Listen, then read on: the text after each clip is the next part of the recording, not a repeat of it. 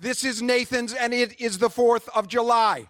Count it down with me from five, four, three, two, one, go! Há contagens decrescentes que parecem abrir as portas do inferno, que mostram o caminho para algo que não queremos ver e ao mesmo tempo não conseguimos deixar de olhar. A ânsia de quem participa não é muito diferente da de quem passa horas à porta da Primark em véspera de saldos ou de quem corre para os supermercados em período de pandemia para abarbatar enlatados e rolos de papel higiênico. Quem o faz, não o faz por desporto. Ao contrário dos participantes do Nathan's Hot Dog Contest, que tem lugar todos os anos, a 4 de julho. Mesmo para quem está desatento, é difícil fugir às referências de quem, num curto período de tempo, dá tudo o que tem e o que não tem para enfardar o máximo possível de cachorros quentes. O que muita gente não sabe é que este não é apenas um evento cultural um pouco parvo e perigoso. É um desporto. Esquisito. É organizado pela Major League Eating e reconhecido pela Federação Internacional de Alimentação Competitiva. Este ano não foi diferente. Numa altura em que, mesmo nos Estados Unidos, há cada vez mais locais que não podem estar abertos, há quem não consiga manter a boca fechada. E durante 10 minutos, come, come, come, continua a comer, sem parar, até soar buzina. Coney Island não foi um motivo de rumaria para dezenas de milhares de pessoas. A famosa loja aberta desde 1916 não esteve a cozinhar cachorros quentes entre as 10 e as 2 da manhã. Em tempos de Covid-19, como tantos outros desportos, a alimentação competitiva também teve de se adaptar. Não houve adeptos. Os cerca de 20 participantes habituais foram apenas 5. A prova foi disputada dentro de portas e os concorrentes estavam separados por barreiras de acrílico. Mas como não podia deixar de ser, o evento foi transmitido em direto na ESPN. No ano normal, a audiência pode atingir os 2 milhões de espectadores. Porquê? Porque é difícil fugir à atração, pela aberração. Ver pessoas a comer não tem nada de especial, mas vê-las a enfardar um cachorro quente a cada 8 segundos durante 10 minutos é incrivelmente atrativo, por mais má disposição que possa gerar. A sério, vão ao YouTube ver um concurso completo e depois falem. O que torna então este concurso o grande cartão de visita da Federação Internacional de Alimentação Competitiva. Um nome incontornável é o de George Shea, o apresentador residente. É um dos fundadores da federação e torna um evento nu e cru num espetáculo de proporções épicas. Mais do que um apresentador, é um vendedor de ilusões, de narrativas. A contest without hosting is actually a little dry, right? I'm sort of driving a 45 minute show. The language has to be such that you can start and get all the way to have someone feeling goosebumps, ideally, or something like that. As it grew, we established the International Federation of Competitive Eating, which itself was intentionally absurd. Humans are hardwired for narrative that we are all suckers for narrative. We think of business as narrative. We think of science in a narrative format when it is not. Right. So if you control the narrative, you control everything. George Shea não precisa de ser fiel a um guião da verdade. Não é isso que os adeptos querem. Não é isso que esperam. Querem o inacreditável. Querem um espetáculo verdadeiramente circense. Uma história que os faça ficar com pele de galinha e a vibrar pelo início. É aqui que entram as apresentações dos concorrentes. George é um mestre das palavras, da criatividade, da originalidade e consegue fazer do homem banal um herói de proporções lendárias. Ou apenas uma vítima das inevitabilidades. Veja-se a forma que encontra para chamar velho a um concorrente. We are young, we drink our coffee with milk and sugar. And as we age, we drink it with milk only. Then we drink it black, then we drink it decaf, then we die. Our next eatery is at decaf. Ou como transforma a ciência num ponto a favor da comida processada. If you believe in science, then you have to believe processed food is superior to something someone dug out of the dirt. He has spent 10 years maintaining a boycott against any healthy food, from quinoa to kale, from kombucha to flax. The closest he has ever been to a goji berry is a Cheeto. He has a bucket of gluten and he eats it with a spoon. Mas do fundo, nunca há apresentação que seja mais desejada do que a de Joey Chestnut, a maior estrela da alimentação competitiva.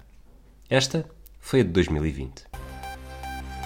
In the full emptiness of failure, when we are broken and beaten and undone, there is still a path forward, a beacon of certainty, a citadel of light over a silent sea. For he stands as he always has, as resolve, as the promise of a nation. Always onward, always forward. Carry the weight, advance the cause, never submit. Until the earth is dust and stone, until the last echo of the dry thunder of time, he will fight on. For he is the Nathan's famous 4th of July champion of the world. And the rock on which he stands is not a rock. It is the United States of America. Joey Chestnut! Joey Chestnut não é um Messi da alimentação competitiva, nem um Tiger Woods, um Michael Jordan, um Tom Brady ou um John Alombo. Joey Chestnut é verdadeiramente único e não é de estranhar que em eventos do passado tenha havido comentadores mais entusiasmados que tenham feito de Chestnut o câmbio de referência para todo o desporto mundial. No one's touching Joey right now. He's the GOAT. He's so GOAT that people are starting to call other greats the Joey, like Michael Jordan is the Joey of basketball. Brady's the Joey of football. Matthew LeBlanc, of course, the Joey of friends. He is truly. But Joey Chestnut is the greatest ever. He is the joke. He is the Joeyest of all time.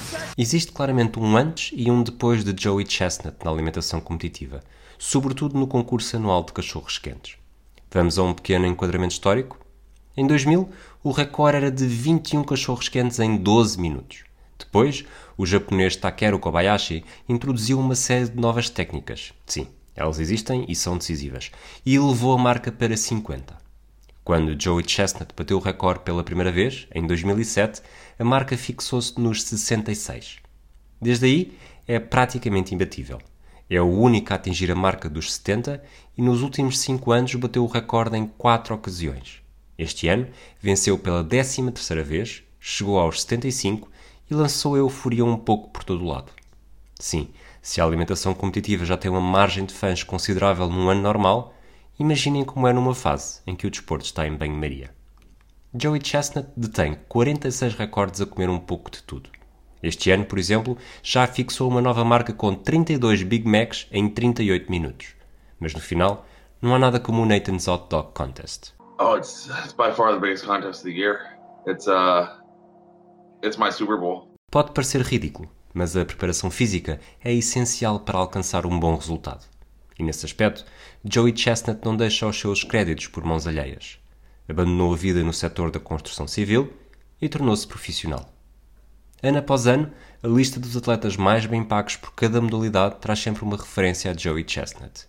O homem começou a praticar yoga para respirar melhor em posições desconfortáveis, sei lá, como quando se tenta enfardar dezenas de cachorros quentes em poucos minutos, acaba por ser também uma força da natureza, cuidadosamente modificada para retirar o melhor de cada momento. Estes atletas fazem de tudo, desde treinar a dentada com cinco pastilhas elásticas ao mesmo tempo, até recorrer à exaustão, à manobra de valsalva, na qual se expira com os lábios fechados e o nariz tapado, para aumentar a pressão intratorácica e facilitar as contrações do esófago para a comida descer mais facilmente em direção ao estômago. E eis outro recurso essencial. Beber muita água é fundamental para treinar a expansão da capacidade média do estômago, de 1 litro para 4 litros. Para o conseguir, e apesar de poder parecer incompatível à primeira vista quando se fala de enfardadores profissionais, é importante ter pouca gordura abdominal. Afinal de contas, é preciso haver espaço para crescer. Joey Chestnut, que à imagem de outros atletas tem uma força de dentada que chega a atingir os 127 kg, abre também um pouco a janela sobre algumas das técnicas de comida básicas para conseguir comer os cachorros quentes e, claro, as respectivas fatias de pão. If you're trying to do as fast as possible, I probably wouldn't eat two pieces of meat at once. I'd eat one meat, one piece and then while you're, while you're eating that meat, I'd dunk the bun in water. The, the warm water will help uh, help digest the food. The bun is no longer a bun. It's a sip of water that looks like a bun. It's obnoxious, but it, it, the wet bun is so much faster than the dry bun. Same size bite. Chamar desporto à alimentação competitiva pode ser estranho, mas há regras, um tempo limite, um objetivo e competições muito bem definidas. É transmitido em direto no canal de desporto mais famoso dos Estados Unidos e, como não podia deixar de ser, temos direito a flash interview no final da prova.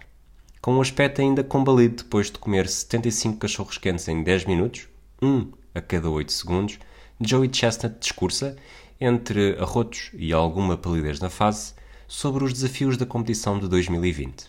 It was uh, it was hard, but uh, it was. I, I knew I was fast in the beginning. It was like blistering speed, and uh, the the dogs were cooked really well today. And uh, it, it, it kind of minute like six is where, where I really missed the crowd because they, they're pumped up, and uh, I, I, hit a wall, and it took me a, a, little bit more work to get through it. Um, and uh, yeah, this is a crazy year, and I'm happy I was able to get a record. Sim, caso não tenham percebido, uma boa parte do mérito é atribuída à forma como os cachorros quentes foram cozinhados. I don't know, the hot dogs were really fast. Uh, I mean, they, they, I think they were just, just cooked in like 10 minutes ago. So that, I mean, that helps. They're, they're, cooking less hot dogs for. Usually they're cooking like a thousand hot dogs for all the eaters. Now, now it's it's a quarter of that, and uh, so it's uh, that that helped a lot. And being inside helped. Uh, just, uh, but yeah, it, it just. I did train a little bit more this year. O concurso de 2020 pode não ter tido milhares de pessoas em Coney Island, mas fica marcado por dois recordes mundiais. Uma vez que na competição feminina, Miki Sudo também estabeleceu um novo máximo, com 48 cachorros e meio. Sim, a alimentação competitiva é um desporto. E sim, o Nathan's Hot Dog Contest é uma espécie de Super Bowl. Se não concordam, vejam as coisas pelo lado positivo. Da próxima vez que vos perguntarem se têm feito desporto, podem sempre dizer que andam a treinar três vezes por dia. Nunca se sabe quando pode chegar uma oportunidade para brilhar.